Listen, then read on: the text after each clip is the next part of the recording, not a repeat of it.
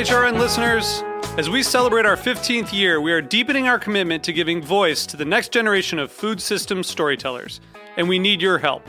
Our internship and fellowship programs help activate new possibilities for underrepresented and underestimated young people through experiential journalism, audio engineering, and production training.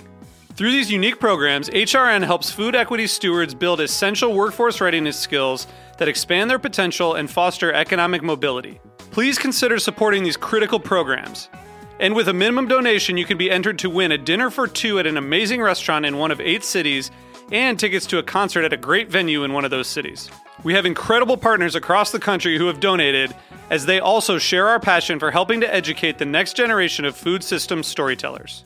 Check out heritageradionetwork.org slash 15 to donate and enter to win today. That's heritageradionetwork.org slash 15 to donate and enter to win today. And make sure you donate before March 31st. Thank you.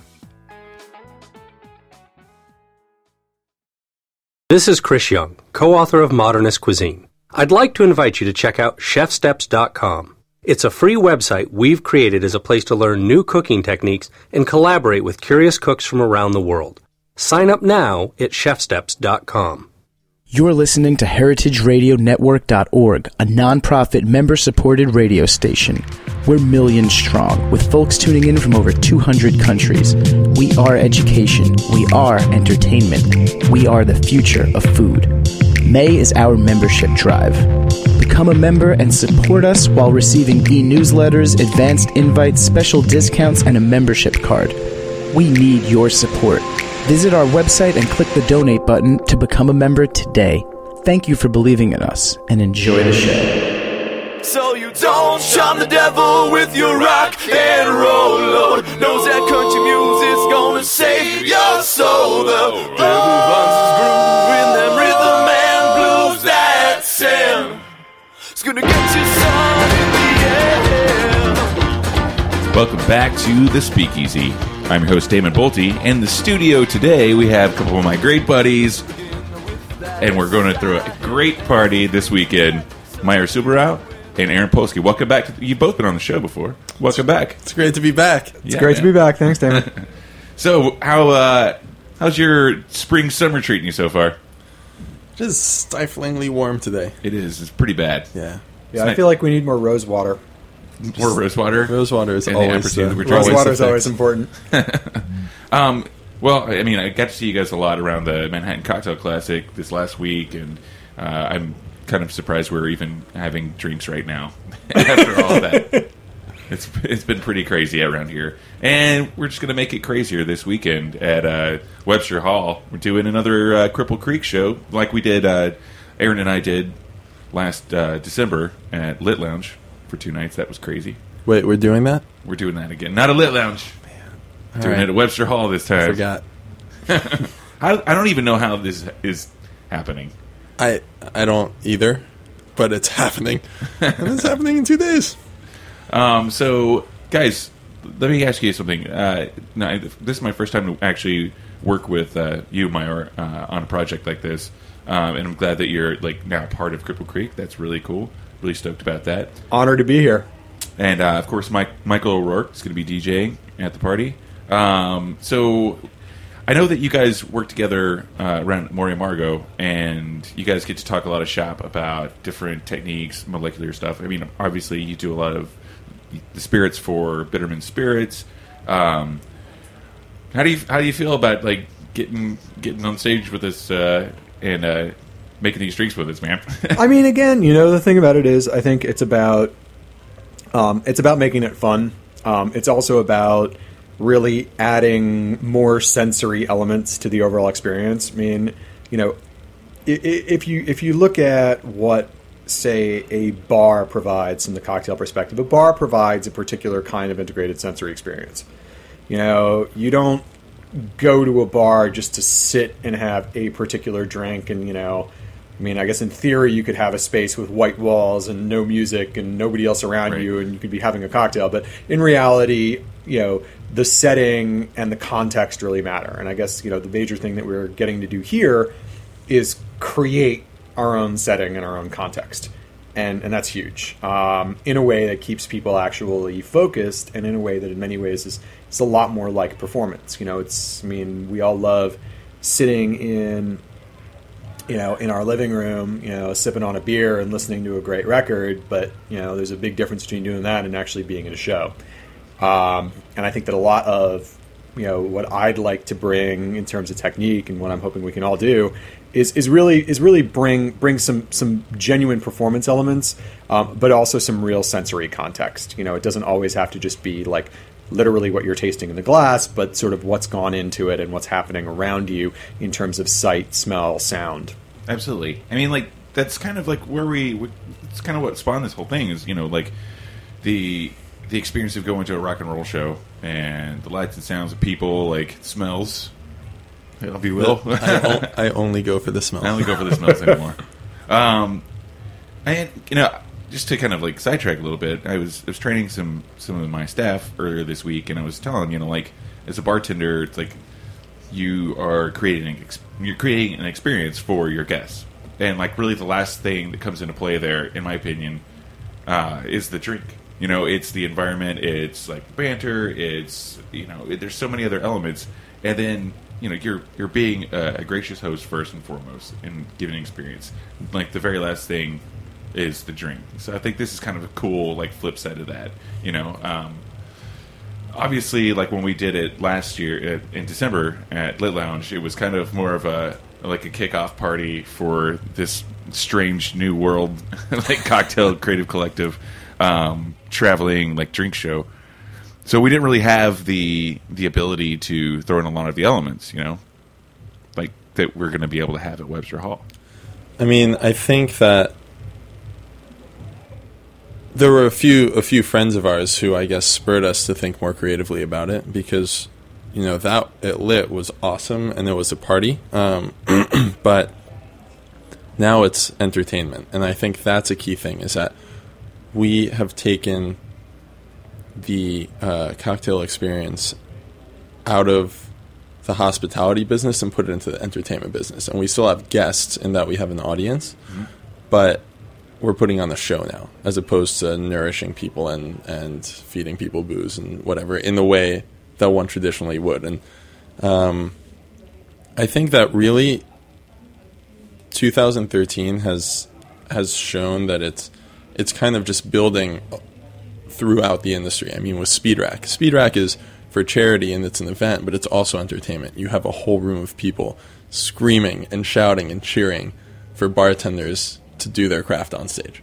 Yeah, I mean, like Speed Rack and like Rematch, these huge like glo- uh, global cocktail competitions, uh, these traveling shows. I mean, I mean, like they, it's yeah, it's a little bit more multi-sensory and it does kind of turn it into more of a party than just like a bar scene in a way, you know. Yeah, um, people are interested in it, and I think at the end of the day, um, alcohol and food are two things that are as relatable to people as music. You know, beyond just nourishment, but just you know, the history is as long. Um, the the sort of communal experiences is as long, and I think that the next step is sort of just bringing it around to people. And places are already doing that. Like Pouring Ribbons did um, did a, uh, a couple of pop ups. I think one in Sweden, and they did a thing in Chicago as well. So it's sort of collectively building, and we're happy to be a part of that and the the loudest part of that. It's funny too. Like I was just thinking that, you know, just like over the past like year, I guess or so, it's really turned more into of a, like rather than having like a guest bartender like in your establishment or you know you going to another city, you know, and and guesting somewhere. Um, it's actually turned into more of like what you just said. It's like an entire like bar or group. I guess the Bon Vivants have been doing that for a while on the West Coast. Yeah, I mean, I don't know what they've really been doing on the West Coast, but they've been bringing it out here with Pig and Right. Punch and uh, Swig and Swine and every other iteration of pork and alcohol. Bacon and bourbon. That'll be the next one.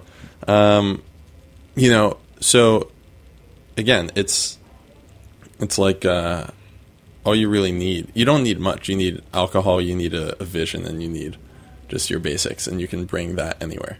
Yeah, I think you know we've talked in like off many off hours about like the the connection between the two, and it seems to me like I don't know, like I, I when we first started talking about it, I, I, not that I was like kind of like thinking about shutting it down or anything. I was just I didn't know if people were ready for it. I still don't. I don't even know if I'm ready for it. Honestly, uh, I'm not. I'm kind of kind of getting a little nervous uh, about Friday, but I'm really stoked about it on the team. Um, but I don't know. Like, there's been so many. Like, even like with the the Franks that I work for, they've got a new spot down at Red Hook called Res. Um, that's kind of a, a modular event space. It's a huge backyard, and it's built to basically be transformed into whatever it needs to be on that date, you know, and that night, you know, and I don't know, we're starting to see a lot more of that, you know, like even like with Roberta's, you know, they do a lot of stuff like off premise and and like pop up stuff, and I don't know. I, I guess what I'm trying to say is like I'm pretty stoked about this summer. Like, there's gonna be a lot of this Yeah. going on. I know we've been planning on doing something up in Albany, um, and just trying to trying to like get out of the city a little bit more, which I think is gonna be really cool. Yeah, well, I mean, as far as with Res and and with you know other places sort of doing pop ups, I think as food and drink uh, become theater, restaurants become venues. You know, so Mark that down, Jack. it's a it's a long tag, but I think you got it. also, Jack, what was up? I love the halftime intro music earlier. That was great, man. Only the live listeners will hear it. Oh, man. Bonus beats. nice.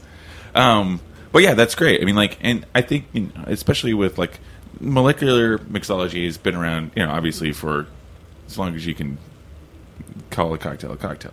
But the way it's really been transformed over the last few years with molecular gastronomy, I think that's something you guys are like, a, li- the two of you are definitely like more up on that, having done a lot more more culinary uh, sides of things. Like I've I've never actually, I you know what? I, if I have fire in like a like a large thing on my porch, and then I have, I have meat, maybe some asparagus. That's about it, like the extent of my culinary background.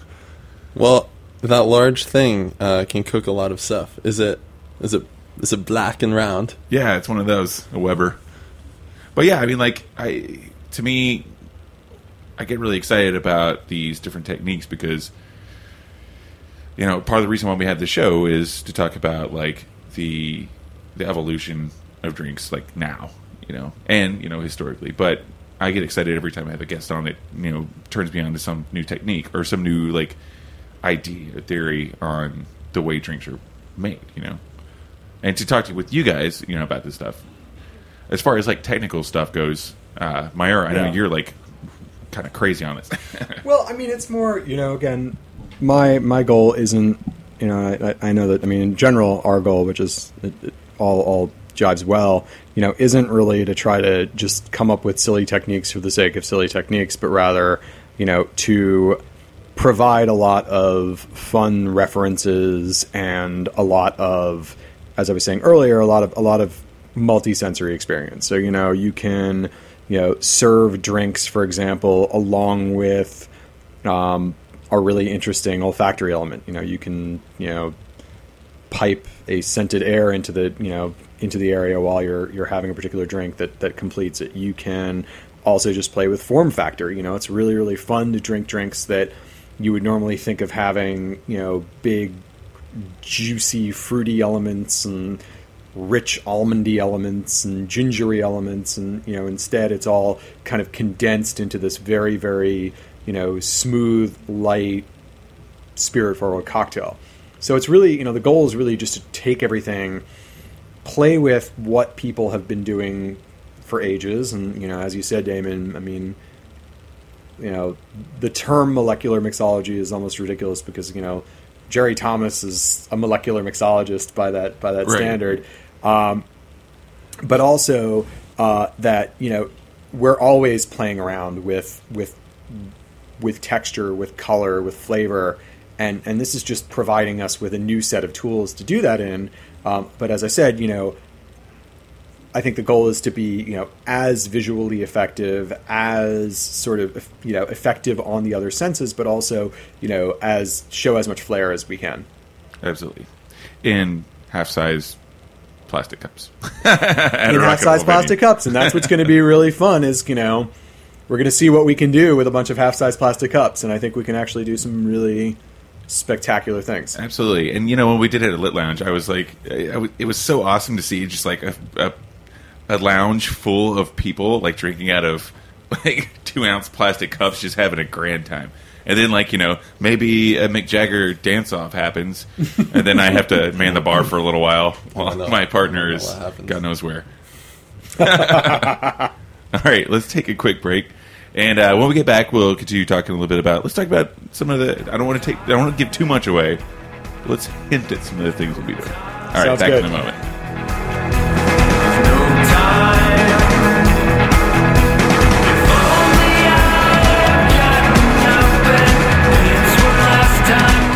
This one's called Kursk by Kntrlr. And you're listening to the Speakeasy on heritageradionetwork.org.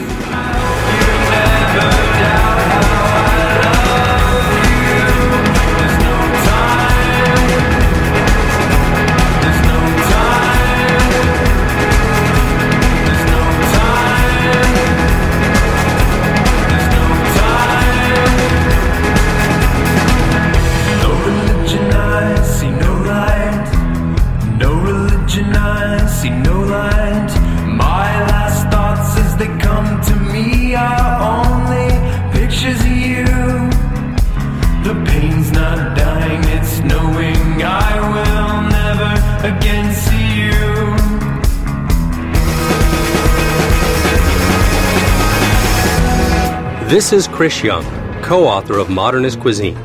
Together with photographer Ryan Matthew Smith and chef Grant Crilly, we've created something exciting and new at chefsteps.com. Each day in our kitchen at Seattle's Pike Place Market, we're working on new recipes, as well as updating classic ones that we love. And we're always looking for new techniques that make the impossible possible.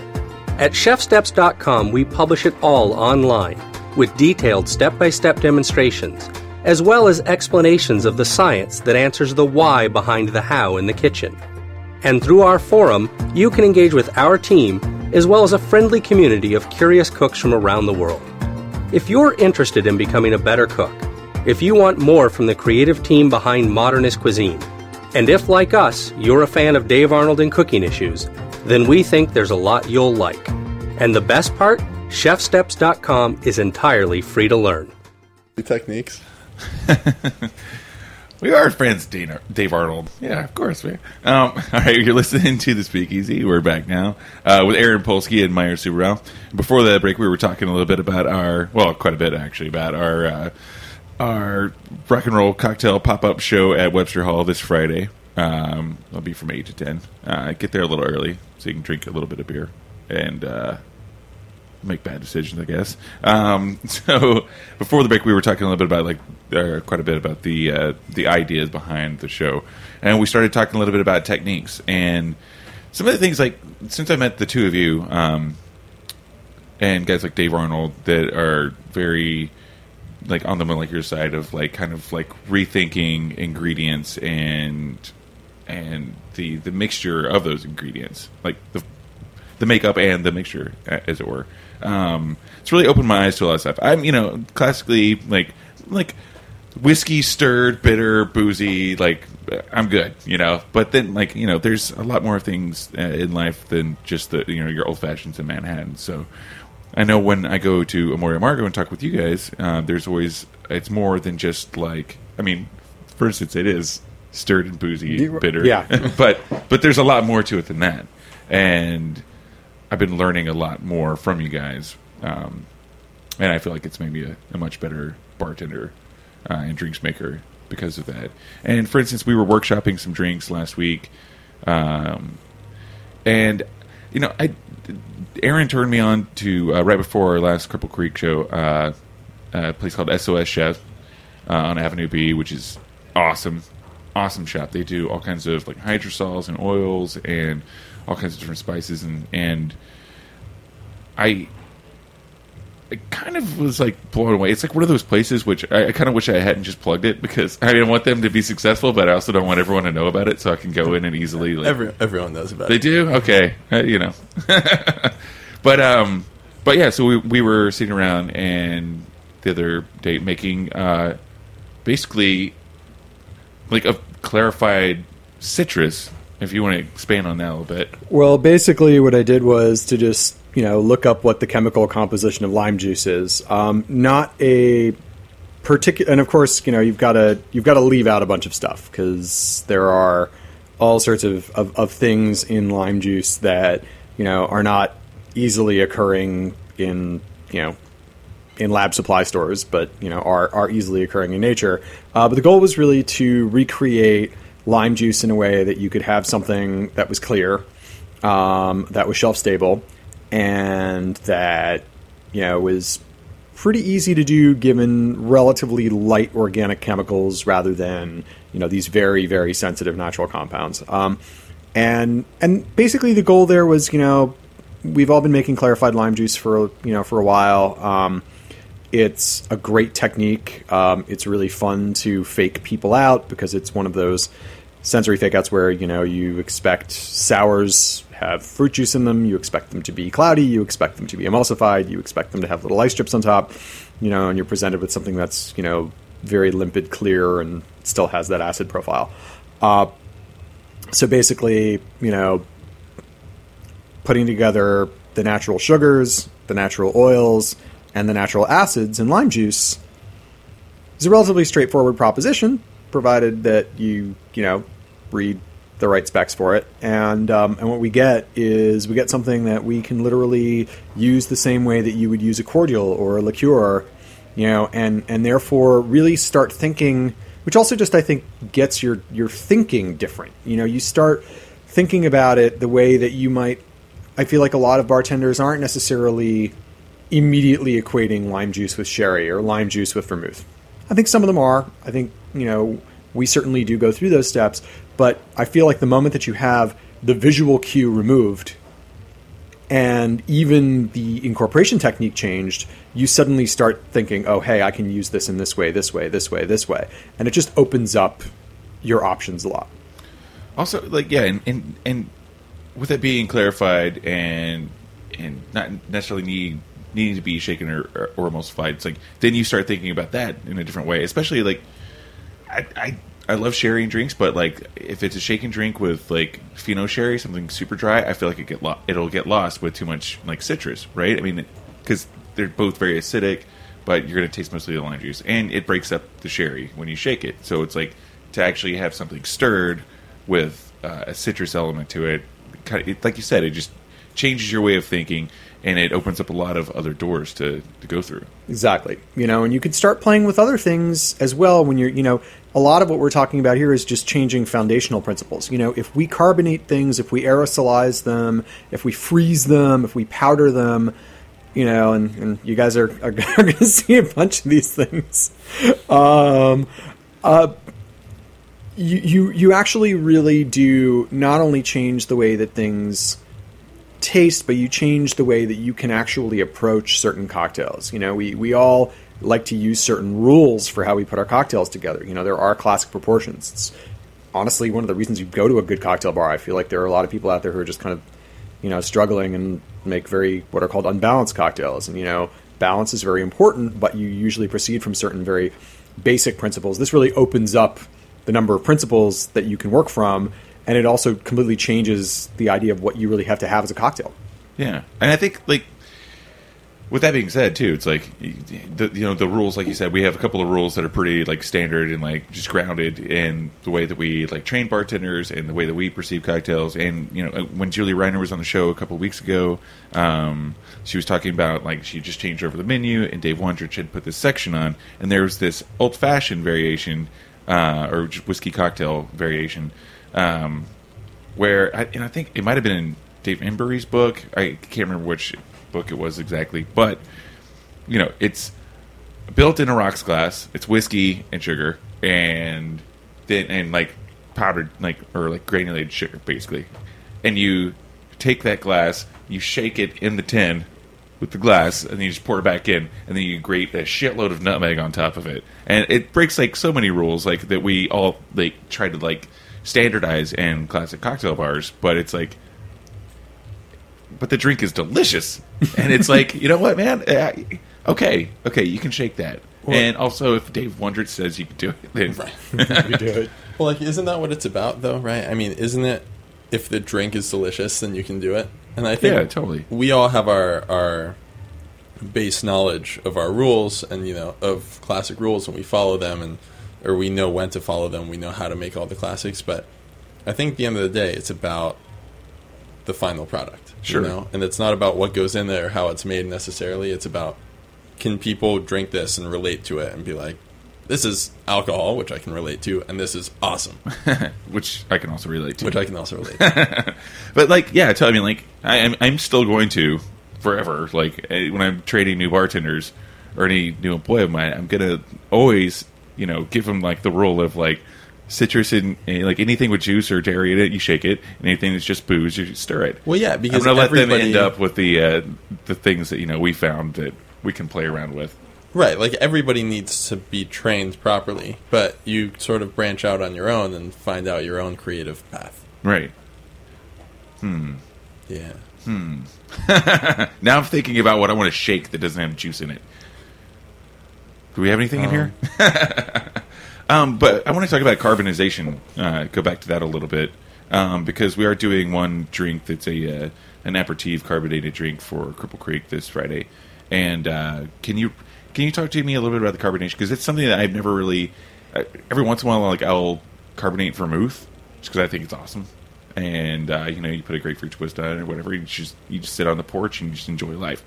Um, but it's not something that I've always played around with necessarily. Well, I think it, it speaks to a, a bunch of things. Although maybe I should I should let Aaron take take this um, after a bit. Um, it speaks to a bunch of things. You know, one is one is just availability, right? I mean, no, no, nobody carbonates vermouth. You know, there, there there is no champagne of vermouth. You know, be- beers have Miller High Life, um, wines have champagne. Um, vermouths don't don't don't have either. Don't there's no champagne of vermouths. Um, so part of it is is being able to provide something that's that's different. You know that that has all these wonderful flavor compounds that we're used to, but but is also you know got carbonation, which is a lovely thing, and especially for a refreshing drink, you know, carbonation really aids that.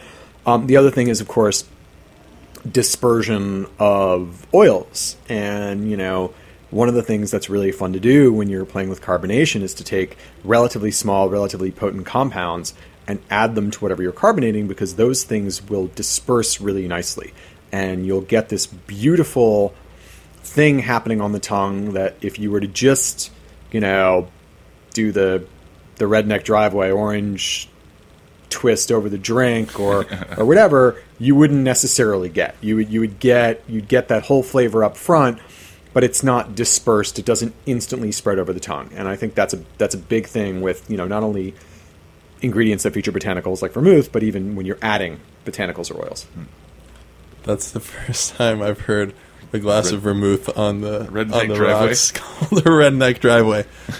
um, I, uh, you know, Mayur actually turned me on to um, the presence of carbonic acid, which I wasn't really aware of, but basically comes out when you carbonate, and it tightens things up and it lends structure um, to uh, to cocktails. So it adds acid basically out of thin air, which is inside one of those convenient Quite EC literally. chargers. Yeah, literally. Um, well, or a component of air. um, but it it helps a lot where you'll you'll have something built like an americano where there's some sort of liquor and some sort of vermouth and um, soda water uh, and on its own or just a water component and on its own it won't have that structure and if you carbonate the whole thing that carbonic acid disperses throughout the drink and really tightens it up and makes it nice and you can go a lot richer with the flavors uh, and with the sugar content and I mean, it's like flat Coke, right? I mean, Coke has a ton of acid in it, but flat Coke tastes sweet and gross. And um, say what you will, I kind of like it. It reminds me of like the end of a movie. or It, it does. like you know, you got it like in a fountain cup, and like It's like, oh, the credits are rolling. I'm drinking watered down Coke. For everyone out there, Damon's nostalgia is cold popcorn and the unpopped cop- popcorn, and the fat Coke. Um, but you know, freshly opened Coke is much more lively and balanced and has structure, and that's kind of the same idea. Yeah. Remember that uh, carbonated vodka that came out like a couple years ago? Yeah. No, What? Yeah, no, I mean, either. Probably no. Probably not. Um, so, uh, on that note, we're at the end of the show. what a weird note. You know. Uh, anyway, uh, if you're around New York City this weekend, come out and see Mayur Aaron, myself, and Michael Rourke on the turntables. Uh, we'll be doing some crazy cocktails. Um, at Webster Hall from 8 to 10, technically. If you want to get there a little early, you definitely can, right? Doors are opening, I think, seven. 7. Yeah. Yeah, shows at eight promptly. promptly at 8 we'll be doing uh, essentially a bartender's tasting menu uh, set out to a set list so don't be late if you miss out the first couple songs uh, we'll, we'll, we'll try to do something for you but No, we won't. we won't Be on really. time or be sober. all right that's it for the speakeasy this week uh, you can find uh, tickets at ticket Ticketweb.com. Just search Cripple Creek. And we'll see you on friday all right cheers It's gonna get you sun in the air. Thanks for listening to this program on heritageradionetwork.org. You can find all of our archived programs on our website or as podcasts in the iTunes Store by searching Heritage Radio Network. You can like us on Facebook and follow us on Twitter at heritage underscore radio. You can email us questions at any time at info at heritageradionetwork.org. Heritage Radio Network is a nonprofit organization. To donate and become a member, visit our website today. Thanks for listening.